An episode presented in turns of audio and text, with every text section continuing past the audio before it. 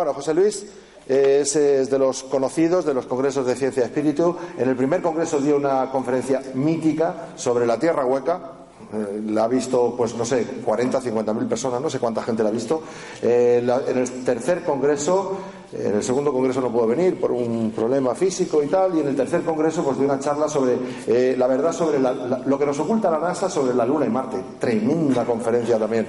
Y bueno, pues ya es un clásico de, nuestros congresos y hoy nos viene a hablar sobre eh, un tema, pues voy a ir muy rápido. Es, es un poco eh, la continuación de muchas cosas que hemos hablado. Habrá cosas que nos sonarán, eh, más a los que estamos ya dándole vueltas a estos temas durante mucho tiempo. Somos esclavos, los amos de la granja. Eh, José Luis tiene un currículum tan largo que no lo leo. José Luis, de Mundo Desconocido.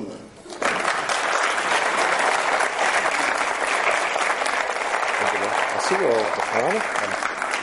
¿Quieres eso? Está bien así. ¿Sí? Buenas tardes a todos, gracias por estar aquí. Como sabéis, vamos a hablar de la, la, cuestión de qué somos, la percepción de la realidad en la sociedad occidental, en la sociedad global,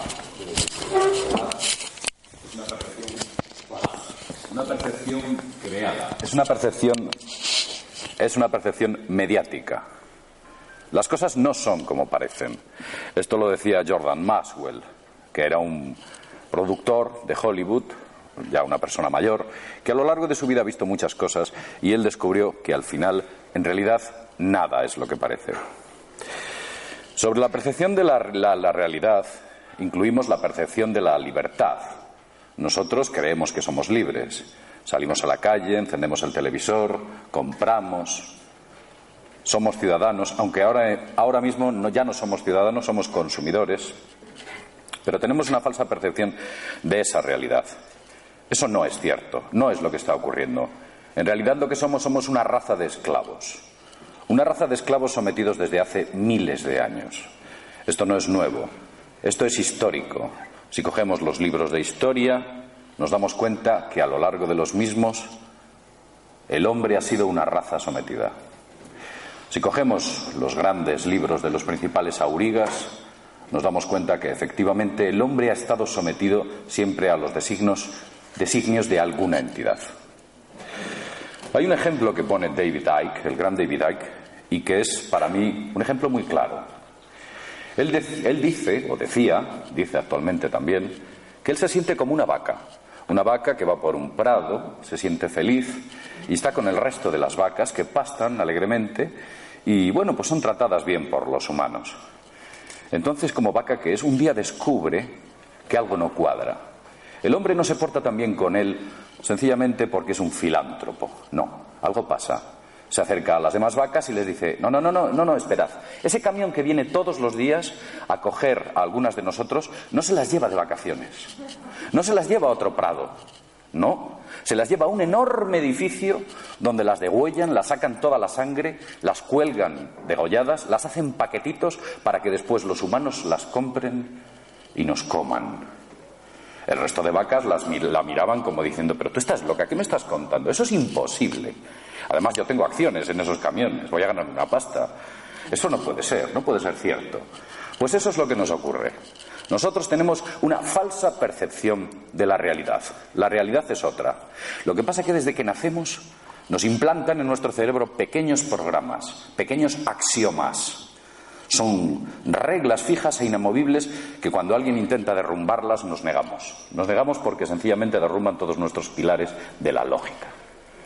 Pero si somos analíticos y recurrimos a esa lógica de verdad, nos damos cuenta que estamos en una sociedad de control, una sociedad en la que el ser humano cada día tiene menos libertad. Ese es el objetivo y aquí vamos a hablar de ello. Como ya he dicho antes, a lo largo de la historia de la humanidad ha habido muchos libros sagrados. En esos libros sagrados se hablaba de divinidades, de deidades que se relacionaban con los hombres. Los sumerios, los babilonios, los egipcios, los hebreos, los mayas, los islámicos, los cristianos, los brahmanistas, todos, incluso los zulúes o los dogones de Centroáfrica, y si nos podemos incluso ir a, a, tierras tan exóticas como los mungar australianos. En todos cuentan exactamente lo mismo. Existen unas variantes o unas, eh, una serie de aditivos que hacen que, la, la, historia parezca diferente, pero no lo es. En realidad la historia siempre es la misma. Alguien nos crea y nos crea para algo. Nos crea como una raza de esclavos, una raza de esclavos que sirve a esas deidades. La implantación de los reyes, los faraones, los emperadores y los actuales dictadores a todos los niveles no es casual. Esos reyes y esos grandes aurigas que dirigieron los pueblos a unas terribles guerras fratricidas a lo largo de miles y miles de años, no fue casual.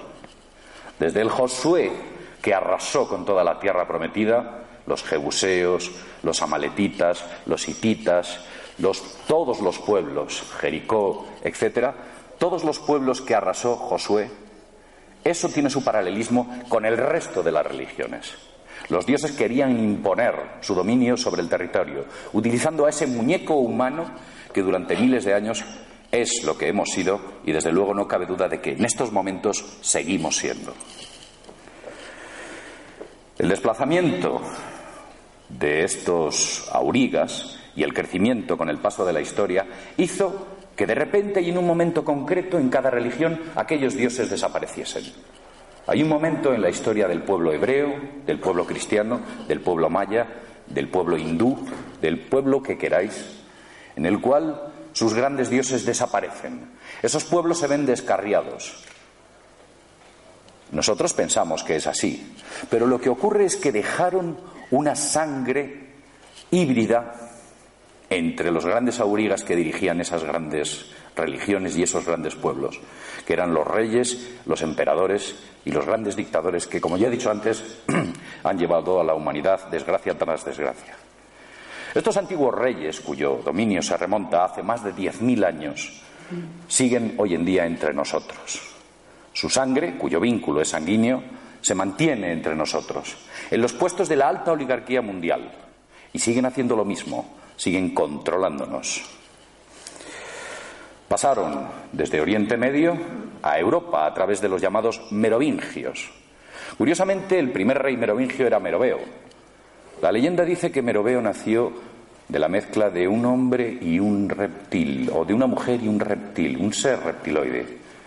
Y a partir de ahí comenzó la estirpe de los merovingios, que posteriormente fueron los templarios, que posteriormente fueron las, la orden de la masonería, que posteriormente invadieron Inglaterra, tomaron el poder de Inglaterra y posteriormente, a través del Mayflower, en 1620, pasaron a los Estados Unidos de Norteamérica, que posteriormente hicieron la potencia mundial número uno, la nueva Roma, el país que conquista el mundo.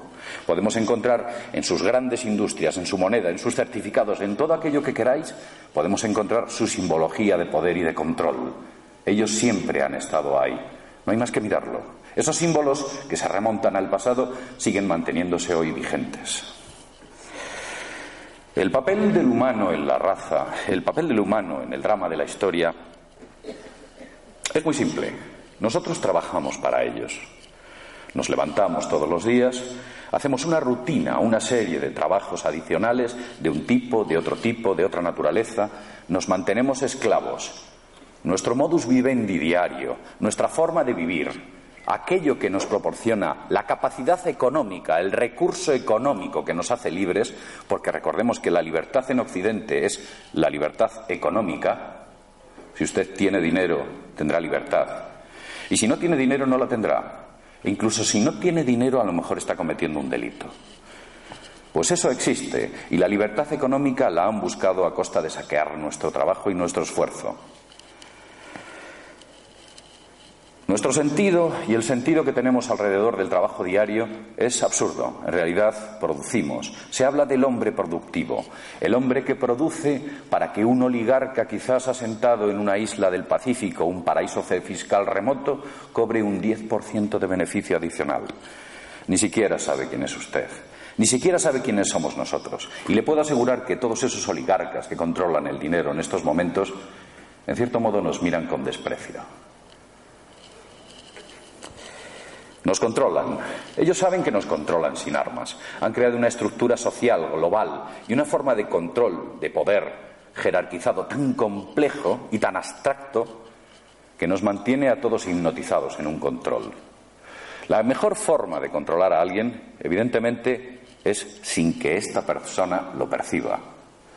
Aquel esclavo que es consciente de su condición es un, es un esclavo que caerá tarde o temprano en la revolución, se revolverá contra su amo. Pero si yo no percibo mi sensación, si yo no percibo mi esclavitud, si yo no soy capaz de percibirla y entro en el juego, en su juego, nunca me levantaré contra algo que no sé que existe.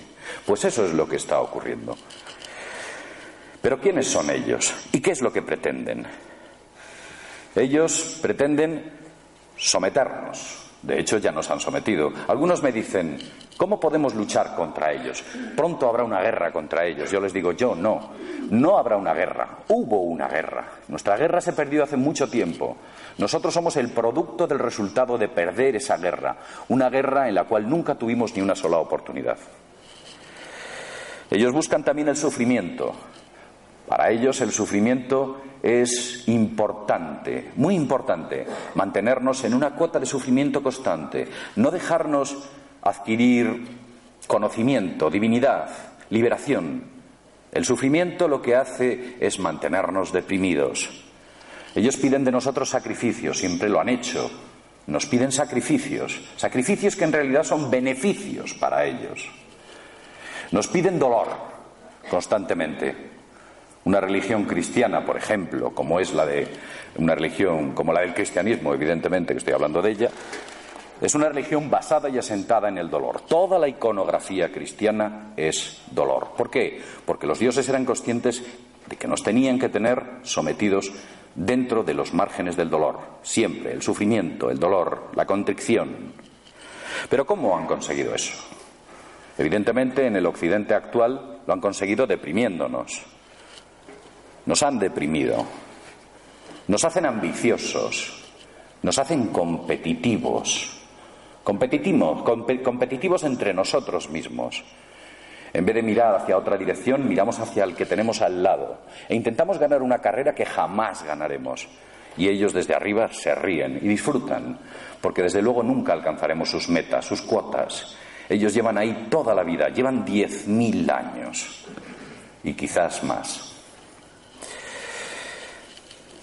Y otra cosa muy importante que han conseguido en la actualidad, y gracias a los medios de comunicación y los juguetes que nos han dado, es eliminar la conexión de nuestro hemisferio derecho con el hemisferio izquierdo.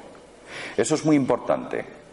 El hemisferio derecho es un hemisferio creativo, es un hemisferio imaginativo, es la parte femenina del ser humano, es la parte que crea. El hemisferio izquierdo es la parte que actúa, la parte masculina, la parte que no piensa, sencillamente realiza una función. al desvincular una parte del cerebro con la otra, al darnos la información ya mascada, sin capacidad y sin posibilidad de ser analizada, nosotros nos volvemos borregos. En realidad nos volvemos más borregos, porque ya lo somos. Entre otras cosas, para deprimirnos, utilizan cánones de belleza, cánones de éxito, esos cánones de éxito siempre relacionados con buenos coches, televisiones, casas. Ellos siempre juegan con nosotros, con los cánones. Nos crean una idea de lo que deberíamos ser. Una falsa idea. En realidad nos crean una idea de lo que debería ser el consumista adecuado. Hay un ejemplo. Hace poco se está dando, desde hace tiempo, se está dando una cantidad de dinero a la gente que tiene hijos. Eso es una forma de fomentar el consumismo. En vez de dar una ayuda social, se da dinero.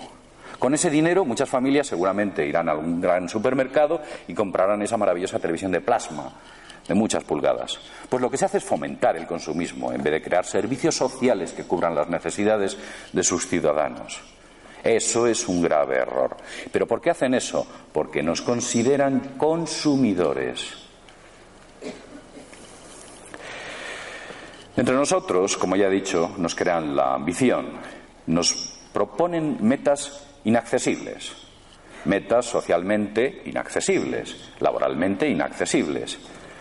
vemos como ese American Dream, ese sueño americano, lo quieren importar dentro de nuestro país o de aquellas fronteras en las que usted se encuentre. Usted va allí y puede triunfar. Eso es falso. Solamente usted podrá triunfar cuando pertenezca a esa élite o esté vinculado a esa élite de la que he hablado al principio. Yo sé muy bien que en otras charlas he dado datos muy claros, empíricos, unos datos milimétricos de esto ocurre por esto, y en esta ocasión eh, quizás esta charla esté un poco más abierta a lo que podríamos denominar el pensamiento. Piense usted. Eso es lo que tiene que hacer. En realidad ellos también nos engañan constantemente. Para ellos la mentira es fundamental. Sus grandes pensadores, entre ellos Leo Strauss, uno de los, uno de los creadores del, del neoconservadurismo, lo dice. Al pueblo hay que alimentarle con la mentira. Y son los sabios, esa élite oligárquica, los que tienen que alimentar a ese pueblo con la mentira. Ellos acallan las voces disidentes. Nuestra voz es una voz muy pequeña, somos una minoría. Pero como bien dice y reza uno de los dichos que he podido leer en el, Congreso que dice que la verdad, aunque esté en minoría, sigue siendo la verdad. Efectivamente, así es y siempre ha sido. Y en muchas ocasiones todas las verdades comienzan siendo minorías para convertirse en grandes mayorías y posteriormente ser desnaturalizadas. Nos engañan ensalzan valores, valores eh, falsos de lo que ellos siempre utilizan esta palabra. Ellos eh, siempre dicen la democracia, los valores de la democracia. Siempre están con la democracia en la boca, como que fuera una especie de palabra santa. La democracia fue creada por los griegos hace unos 2.700 años aproximadamente, quizás más. Estos hombres eran grandes pensadores porque tenían muchos esclavos y tenían mucho tiempo libre. Entonces estos pensadores, entre ellos Platón y Sócrates, uno discípulo del otro, decidieron escribir un libro, La República de Platón. En él hacen un análisis exhaustivo de todas las formas de gobierno. Dictadura, teocracia, plutocracia y llegan a la democracia. Y lo que dicen hace o lo que dijeron hace 2700 años de la democracia Sócrates, en palabras de Platón, fue lo siguiente. La democracia tiene una tendencia acusada a convertirse en dictadura. Eso ya lo dijeron hace mucho tiempo. Pero eso se nos se les olvida decirlo en los grandes medios de comunicación. Los cimientos democráticos son cimientos de barro, porque el final último de esa democracia es una dictadura encubierta. Y eso es lo que está ocurriendo. Nos controlan. Hoy en día la capacidad tecnológica que tienen estos individuos es sencillamente alucinante. Tienen todos los medios, tienen a los mejores hombres, tienen todo el dinero. Y con todo eso lo que hacen es crear una tecnología de control sobre nosotros sencillamente alucinante. Si usted mañana empezase a despuntar dentro de una red social y se formase o se eh, forjase como un elemento incómodo, inmediatamente esa tecnología sería puesta sobre usted, como le ocurrió a mucha gente. También nos crean leyes estúpidas, leyes absolutamente estúpidas, que nos recuerdan mucho a las leyes del Pentateuco, cosas extrañas que pedía, que pedía Yahvé circuncisiones, cosas absolutamente ridículas. Pues hoy en día nos piden circuncisiones dentro de las leyes, nos piden, nos crean leyes sin sentido.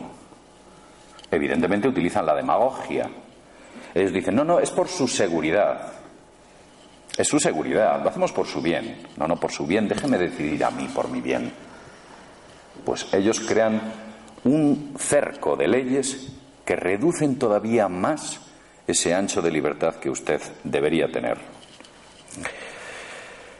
Evidentemente, tienen el Estado apuntalado en caso de revolución con unas poderosas fuerzas de seguridad del Estado que cada año se acrecentan, que cada año son más, eh, son más perfeccionadas, mejores entrenadas y desde luego mejores equipadas. Ellos se apuntalan en caso de revuelta social, en caso de que nuestra sociedad, su sociedad, que somos nosotros, decidiésemos revolvernos contra nuestros amos. Y saben perfectamente que eso puede ocurrir en un momento en concreto. Pero en realidad, entre nosotros hay policías. Han creado una sociedad policial. Nuestros vecinos nuestros amigos, gente que nos conoce de cerca. Esto me recuerda bastante lo que ocurrió en el gueto de Varsovia. El gueto de Varsovia fue una zona dentro de Varsovia creada por los nazis. Una zona dentro de Varsovia donde metieron y hacinaron a 400.000 personas, 400.000 judíos. Los metieron allí a todos. Los nazis no tenían tropas suficientes para controlar a estos 400.000 judíos y decidieron crear una cosa. Decidieron crear una policía judía que controlase a los judíos. Y esa policía se llamaba los Capo, los Kademenpolicen, los Capo.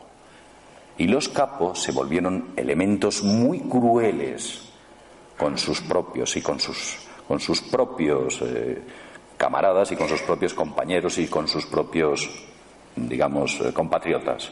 Eran terribles, torturaban, asesinaban, golpeaban indiscriminadamente. Eran tipos absolutamente crueles. Y sin embargo, eran de su misma clase social, eran de su misma procedencia. No eran nazis, eran judíos. Pues eso ya ocurrió en el gueto de Varsovia. Nos reprimen, reducen nuestra libertad de decisión al máximo. Nosotros ya no decidimos, ellos deciden por nosotros. Usted no tiene que decidir nada. Yo le digo lo que tiene que hacer. Usted tiene que conocer la ley. Y si no, tengo los medios de comunicación que se la explicarán claramente. Siempre, como ya he dicho antes, con la coartada de la seguridad. Unas leyes que saquean. Unas leyes que nos saquean económicamente. Pero que usted no sabe por qué nos saquean económicamente. Lo he dicho antes, porque la libertad en Occidente es una libertad económica. Y si a usted le quitan poder adquisitivo, le están reduciendo su libertad. Y esto lo saben muy bien. Para ellos es muy importante, para su oligarquía, mantenerle con una capacidad económica pobre. De ese modo, usted es un esclavo reprimido que no se levantará, porque además tiene muchas responsabilidades económicas, hipotecas, tarjetas de crédito, etcétera, que le atan y están cubiertas y protegidas por esas leyes. Por eso he dicho antes que la falta de dinero en el ciudadano occidental puede ser un delito. Pero ¿por qué hacen todo esto? Somos siervos de una poderosa oligarquía. Lo controlan todo. Controlan el dinero. Se encontró una cuenta, una cuenta de Krupp. Krupp es una poderosa familia europea. Una cuenta de Krupp en Suiza que tenía 70.000 millones de dólares. Si pensamos que Bill Gates se dice que tiene 3.500 o algo así millones de dólares, y era, ya no lo es, según la lista Forbes, uno de los hombres más ricos del mundo, si Krupp tiene 70.000 millones de dólares en una cuenta en Suiza y Krupp es un paje de Rockefeller, ¿cuánto dinero tiene Rockefeller? Se nos van los ceros. El director de la, de la Moco, la Texaco, la Exxon, de la Standard, director del Citibank, el banco más poderoso del mundo, director del Chase Manhattan Bank. Este hombre se le acumula el trabajo, sobre todo el dinero. Lo tienen todo, todo el dinero. Hay una anécdota muy curiosa, es cuando Aaron Russo, un productor de cine que murió recientemente, era muy amigo de David Rockefeller Jr. En un momento dado le dice Aaron Russo a David Rockefeller, bueno, tú lo tienes todo en la vida, no puedes, has, alcanzado todas las metas. Has llegado a las últimas cimas. Está todo a tu disposición. Puedes hacer lo que quieras. ¿Cuál es tu objetivo en la vida? La respuesta de Aaron Russo fue increíble. Él dijo que quería esclavizar al mundo e implantarnos chips y de ese modo controlarnos y acabarnos de esclavizar a todos. La implantación de los chips es una situación muy tenebrosa de la que incluso el propio David Icke habla en no pocas ocasiones diciendo que ese es el punto de inflexión. En el momento que nos implanten esos chips, ahí habrá un antes y habrá un después.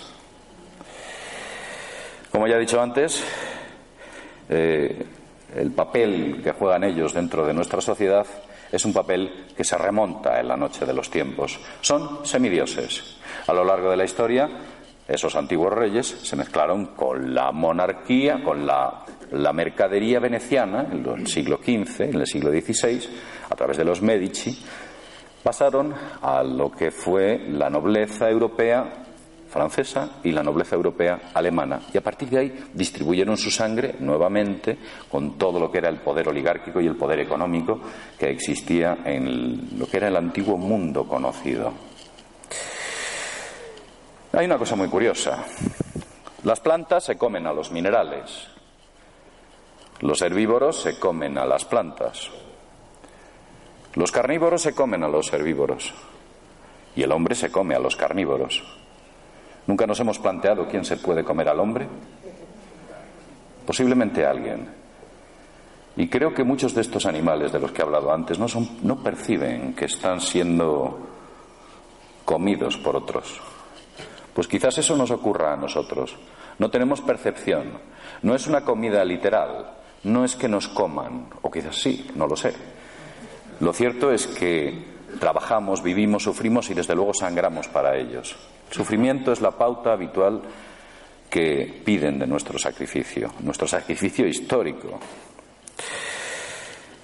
Esos dioses que se remontan a una mitología remota, una mitología que tiene unas bases que van más allá de lo que podríamos denominar el gnosticismo, unas bases que van mucho más allá de lo que podríamos denominar una especie de idea de idealización de los eventos naturales, esos dioses que realmente parece ser que existieron y de los cuales existen miles de tablillas, miles de escritos, incluso en todo tipo de soporte, desde paredes hasta tablillas de arcilla, hasta todo aquello que os podáis imaginar, incluso piedras, esos dioses que están ahí en no pocas ocasiones aparecían representados como reptiles. Pero no voy a hablar de reptiles en esta ocasión. La creación humana depende de un eslabón, un eslabón que nadie encuentra. Nosotros hemos pasado de ser monos a ser hombres en un momento de la historia que nadie enlaza.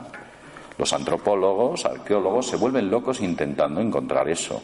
Nadie lo encuentra. Hace poco ha habido alguien que ha dicho, ha planteado una teoría un tanto deslavazada de que si aquello, el otro, lo real es que no existe. Usted es como es y apareció de la noche a la mañana. En realidad lo que ocurrió es que fue fabricado. Las antiguas historias así lo relatan. Y no solo una vez, fuimos fabricados dos veces. La primera salimos tan perfectos que decidieron acabar con nosotros. Estos tipos no nos interesan. En el momento que despierten y crezcan, se harán tan poderosos como nosotros. Esas son las palabras que los antiguos dioses sumerios dijeron con la primera creación y fulminaron todo rastro de vida en la tierra. Posteriormente crearon otra raza más estúpida, la que ahora mismo estoy viendo y que ustedes están viendo. Y esa es la que perdura, en la que estamos en este momento. Esta historia la puede usted encontrar en el Popol Vuh, la historia maya, o incluso en la creación, según el Corán. El Corán dice que Alá coció en barro al primer hombre y le salió muy, muy oscuro, muy negro, y lo desechó. En este caso hubo tres creaciones. Luego lo coció muy blanco y salió el hombre blanco, que tampoco le gustó. Y después lo coció en su justa medida y le salió morenito. Y ahí es donde ya encontró la perfección. Claro, todos tiran para casa, evidentemente.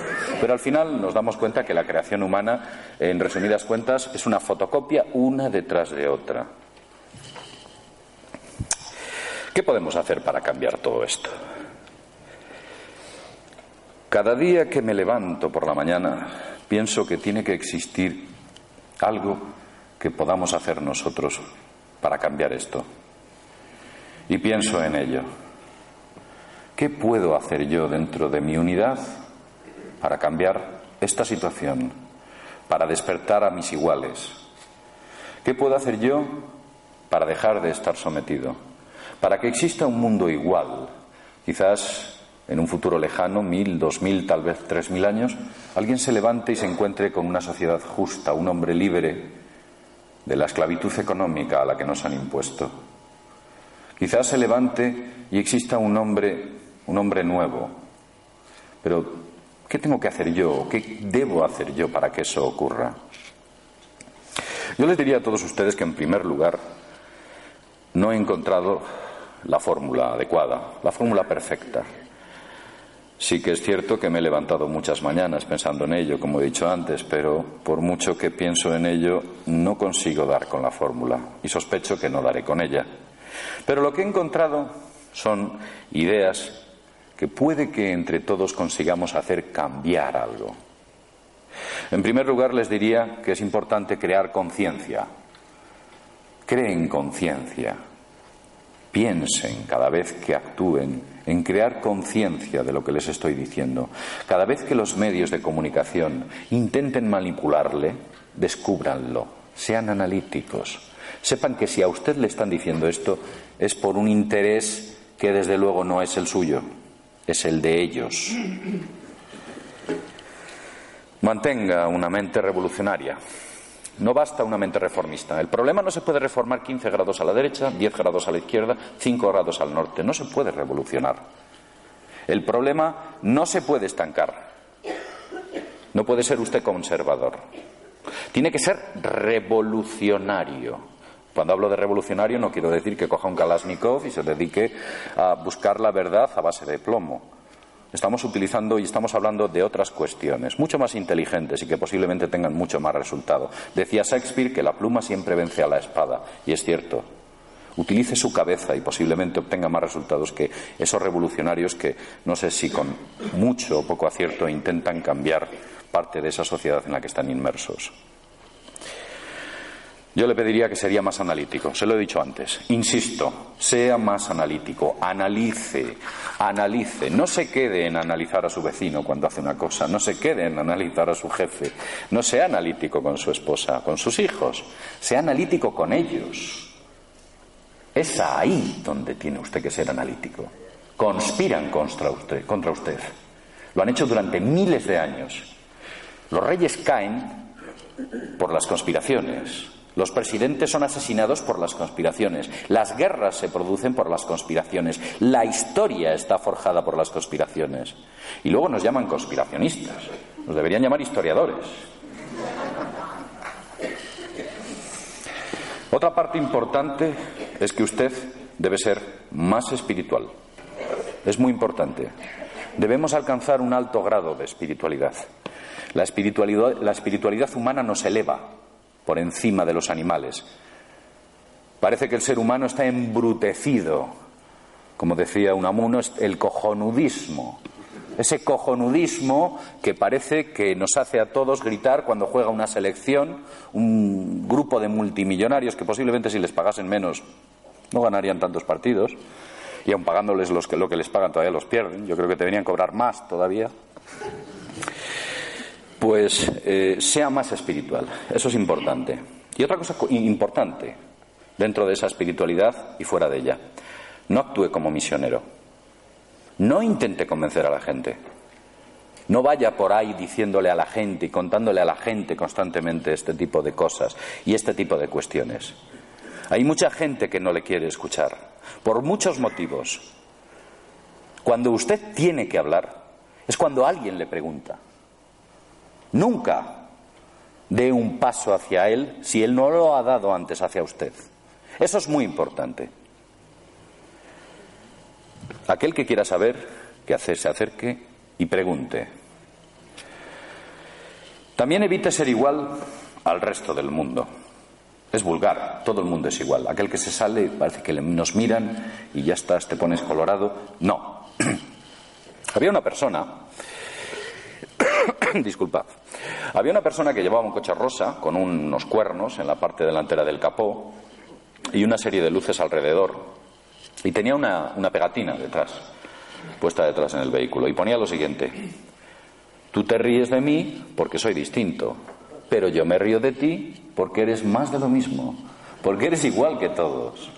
Pues esto es lo mismo. Sea individual, desarrolle su individualismo, no sea otra oveja, otra vaca, no entre dentro de este rebaño y obedezca fielmente todos esos dictámenes que cada mañana nos imponen, esos axiomas que nos han metido desde pequeño. Para ellos es muy importante controlar los, eh, los, métodos de enseñanza. Cada vez que, que, entra un partido político lo modifica, la LOSE, la ley de no sé qué, etc. Para ellos es muy importante. ¿Por qué? Y es muy importante meter la religión dentro del espíritu de los niños, porque la religión es una forma de misticismo al castigo que nos crea dudas e inseguridades desde pequeños. Esas dudas e inseguridades son utilizadas por el Estado cuando somos mayores, por el Estado o por otra serie de entidades. Para ellos es muy importante crear un código deontológico de conducta, si no hay religión, también que nos induzca al miedo, a la duda, a la inseguridad, para ellos es fundamental crear esa inseguridad, plantar esa semilla desde pequeños. Porque cuando ese árbol florezca, usted ya no podrá hacer nada contra él. El ser humano es un ser divino, único y exclusivo. Tiene un gran potencial dentro de él. Cada uno de nosotros somos una forma de Dios. Cada uno de nosotros somos una forma creadora si el universo existe es porque nosotros lo creamos con nuestra mente. Somos una forma creadora y formamos parte de este universo. Y sobre todo, yo lo que os pediría desde aquí es que nunca rindáis vuestra mente. No rindáis vuestra mente a nada ni a nadie. Manteneros firmes como la auriga que agarra fuerte las riendas de su carro y agarra a los caballos. Manteneros fuerte con vuestras ideas, no os dejéis derrumbar y no os dejéis guiar por los falsos profetas. O no os dejéis guiar por los grandes profetas, que son, que duda cabe, los más media, que controlan el 99% de la información que llega al ciudadano. Como ya he dicho antes, somos una minoría. Hoy somos una minoría. Quizás dentro de unos años seamos legión, posiblemente. Y sin más, y después de haber dicho todo esto, un placer haber estado hablando con vosotros.